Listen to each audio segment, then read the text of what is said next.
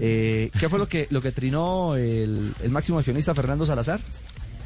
Eh, pues mire, eh, Richie, lo que pasa es que ayer eh, en, el partido de Río Negro con Pasto, eh, en eh, Río Negro se había, Águilas Doradas se había quejado porque no hubo VAR en Barranquilla y recordemos que allá le pitaron un penal en el minuto 93 que dejó muchas dudas y que hubiese necesitado VAR. Ayer con VAR le pitaron uno que dejó muchas dudas después de mirar el VAR y con ese penal empató. Entonces Fernando Salazar, que es el máximo accionista de, de, de Águilas Doradas, trinó no veo normal que a un equipo como Águilas Doradas le sancionen tres penas máximas en dos juegos, dos de ellas inexistentes, incluso con apoyo VAR. Algo no está bien. Cinco puntos perdidos en tres juegos, dos con VAR. Del VAR, líbranos, señor, numeral rectitud de intención. Doctor Salazar, bienvenido a Bloque Deportivo. Buenas tardes. Ricardo, buenas tardes. Cordial saludo para usted, para sus compañeros y todos los oyentes. ¿No lo dejó dormir el bar eh, anoche? Hombre, Ricardo, a mí no me deja dormir la justicia. A mí no me deja dormir las canalladas que se observan a veces en esta humanidad. Pero como siempre lo he dicho, yo me permito el privilegio de equivocarme, de dejar que abusen de nosotros. En este caso de este proyecto deportivo, que se cometan injusticias. Porque arriba hay un juez supremo en el que creemos y confiamos y en el que estamos completamente seguros que a su debido momento a cada uno de nosotros nos llegará la porción que nos corresponde. Fernando, ¿qué, qué está usted reclamando puntualmente? Usted lo trina, pero puntualmente, ¿cuáles son las acciones capitales que lo tienen eh, incómodo y preocupado con el funcionamiento del VAR en Colombia? No, preocupado con muchas cosas en el fútbol profesional colombiano. Preocupado porque en 2017, en mayo, enviamos una propuesta de renovación del arbitraje, de reforma del arbitraje que fue llevada a la asamblea del 2018 de marzo y en la misma fui designado por los asambleístas, por los 35 clubes para trabajar en una mesa de trabajo, jamás para ser parte de la comisión arbitral, porque obviamente estaría ética y moralmente impedido, pero sí para trabajar y eso como tantas otras propuestas que hemos generado desde Águilas Doradas queda en el completo ostracismo. Preocupado porque la gente considera en este país que el cambio que damos y el viraje que damos de vida buscando paz y tranquilidad con un tema espiritual como en mi caso, nos, nos lleva a vivir en el planeta de los estúpidos, de los tontos, de los giles. Y eso no es así. Yo puedo llegar a ser tan manso como el Cordero de Dios, pero también puedo tener la fiereza del león de Judá. Y hoy observo que en este medio nuestro, de intentar ser manso, intentar ser tranquilo, intentar ser un hombre conciliador, propositivo, como se me ha conocido en los últimos tres o cuatro años, es malo, porque no solamente te, toman por el, por el pelo, no te toman en serio, sino que además de eso todas tus propuestas quedan desechadas cuando lo único que pretendemos es mejorar el fútbol profesional colombiano. Mejor dicho, eh, eh, por las buenas difíciles en el fútbol colombiano, Fernando. Oh, le iba mejor como era antes, entonces. Yo no sé si me iba mejor o peor, lo único que sé es que hoy vivo en paz, recuperé la paz. Lo que pasa es que muchas personas que te conocieron en el momento en que eras eh, reaccionario distinto a lo que somos hoy, que hacemos nuestras objeciones desde el escenario, siempre desde el respeto, pero las formas pueden ser hoy distintas a las de otra hora. Hoy lo hacemos de una manera más ponderada. Pues están esperando que Fernando Salazar, el ser humano, el que se equivoca todos los días, vuelva a cometer alguna ligereza como en el pasado. Y eso no va a pasar. Lo que sí es claro es que quedó muy preocupado con el tema arbitral, en especial con el tema del VAR. Y les voy a referir por qué. A ver. Para otros clubes el VAR ha funcionado de manera perfecta, como debe ser. Toda vez que como herramienta eh, tecnológica de la actualidad, si tiene los hombres idóneos al frente de las de la en la en la cabina VAR para mostrar y hacer un análisis objetivo pegado a la norma, el VAR es 100% confiable. Pero si no pasa esto, si el VAR está contratado con una empresa que de antemano fue eh, refutada por el presidente Carlos Mario Zuluaga en la Asamblea, donde decía las investigaciones que tiene a nivel internacional y los fallos que tienen contra Mediapro, y si detrás de esta empresa está el señor Mauricio Correa, con quien he tenido serias dificultades por cuenta de una comisión que se está pagando y se pagará vitaliciamente en el contrato de televisión. que es el mismo dinero que recibe cualquier club profesional y que desde siempre me opuse a esa comisión y así lo consignan las actas, pues entonces yo estoy por concluir que aquí algo está pasando, porque no puede ser que en el partido contra Envigado de febrero dos penas máximas a favor de Águilas Doradas y el VAR no funcionó, no funcionó. No hubo forma de que alguien le informara al central que habían dos penas máximas, que es para lo que trabaja el, par, que, el VAR, que es la función que tiene el VAR, que además nos cuesta un dineral a nosotros, a cada equipo, ponerlo en funcionamiento y que además fue una de las solicitudes que hice en su momento en la negociación de televisión y la logramos conseguir, porque este servidor la solicitó como parte de la negociación nueva del canal Premium. Pero si lo hemos traído para que funcione selectivamente, entonces no hemos cumplido o estamos fallando en algo. Después de eso, vamos a jugar en Barranquilla, Ricardo. No hay bar. El, juez central, el muchacho Mosquera de Bogotá, se equivoca, se deja impresionar del señor Borja, pitan un penalti que decreta la victoria a favor de Junior. Ojo que con esto que estoy diciendo, jamás estaré poniendo en entredicho ni a Junior ni a Envigado, equipos con los cuales tengo una excepcional relación con sus propietarios y con sus presidentes. Simplemente estoy contando la historia. Y después de eso vamos ayer al partido con Pasto. Primer penalti antes de que el árbitro fuera al bar, yo dije, lo va a decretar, porque es penal. Es una imprudencia del zaguero central de Águilas Doradas tirarse lo que llamamos en el fútbol una plancha y, generar un penalti como el que generó. Completamente válido.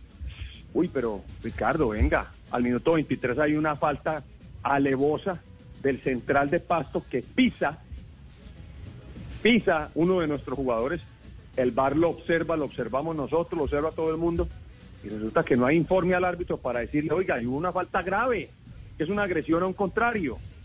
Y no conforme con eso, llega la, jugada puntual en la que el señor, eh, eh, nuestro jugador, Juan, eh, Jesús David Rivas, está en un forcejeo con el jugador de pasto, este lo, lo mueve con el hombro, este en el, en el, en el movimiento, esto es un deporte de contacto, esto no es, esto no es un juego de Barbies, esto no es un juego de ajedrez, ni esto es golf, esto es fútbol profesional y quienes lo hemos jugado sabemos que hay contacto.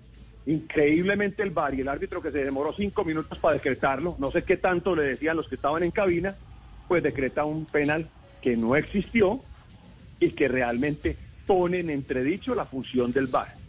A mí hace unos días me preguntaba en la comisión disciplinaria de la Mayor el, doctor Jorge Iván eh, Palacios frente a una algo que yo manifesté y que vuelvo a manifestar, ¿a quién sirve el VAR?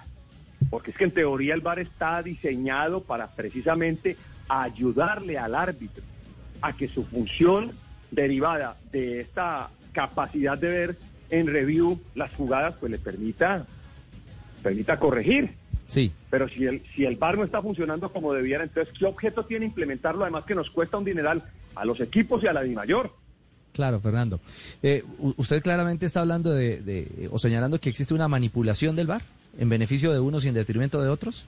Yo no puedo decir eso, Ricardo, y menos a la opinión pública, porque sería objeto de sanción.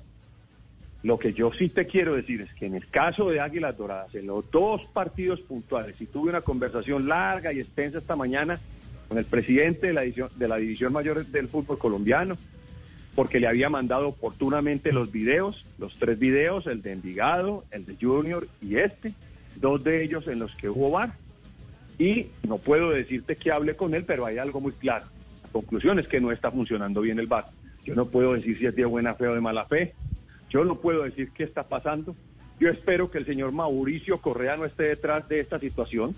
Espero que no esté detrás porque conozco sus prácticas, pero sí estoy muy preocupado, demasiado preocupado con lo que acabo de observar. Son cinco puntos que Águilas Doradas, un proyecto humilde de un antioqueño, montañero, empírico, que recién ahora está terminando su carrera, nacido en Manrique, en un barrio popular de Antioquia, ha construido junto a su grupo familiar con las uñas, sin un peso de afuera, sin nadie que nos apoye, distinto al esfuerzo que hemos nosotros generado como grupo familiar a través de nuestro propósito de vida de generar empleo, de entregarle a 70 colaboradores que tenemos hoy en Talento Dorado el sustento, algunos más que a otros porque son jugadores de fútbol.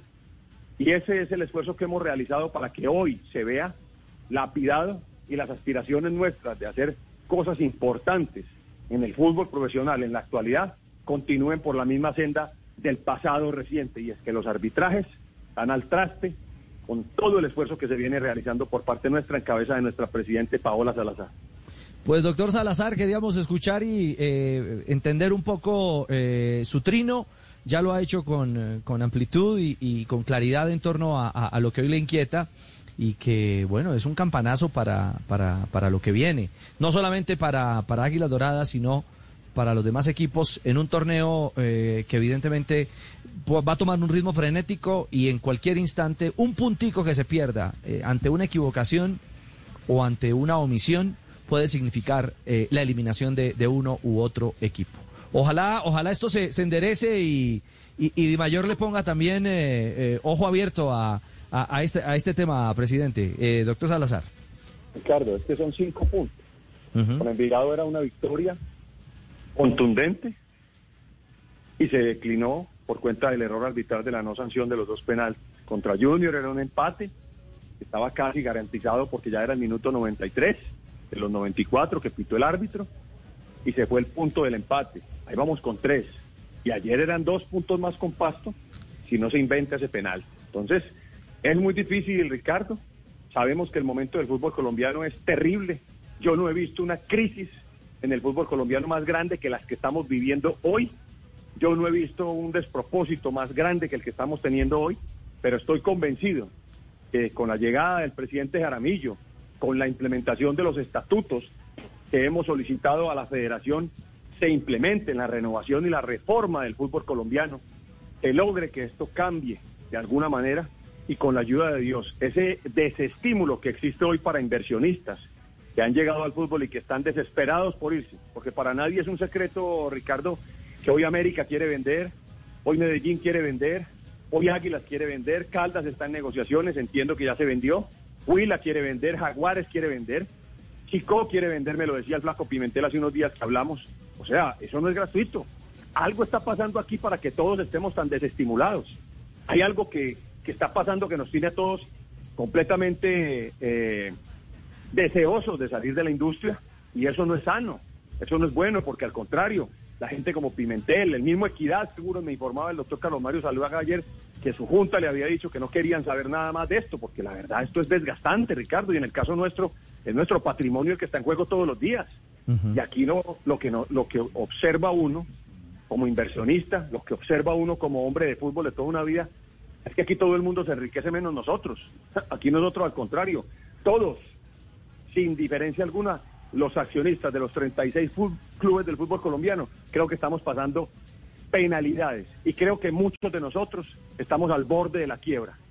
Y eso implica ese esfuerzo familiar que se ha hecho, como en nuestro caso, para que los recursos y el patrimonio familiar se vean en riesgo por cuenta de esta industria que infortunadamente, hoy te repito, es un completo desestímulo hacia nosotros y hacia quienes quieren llegar al fútbol profesional colombiano. Pues muy claro en sus apreciaciones. Doctor Salazar, un abrazo y, y que las cosas mejoren. Éxitos.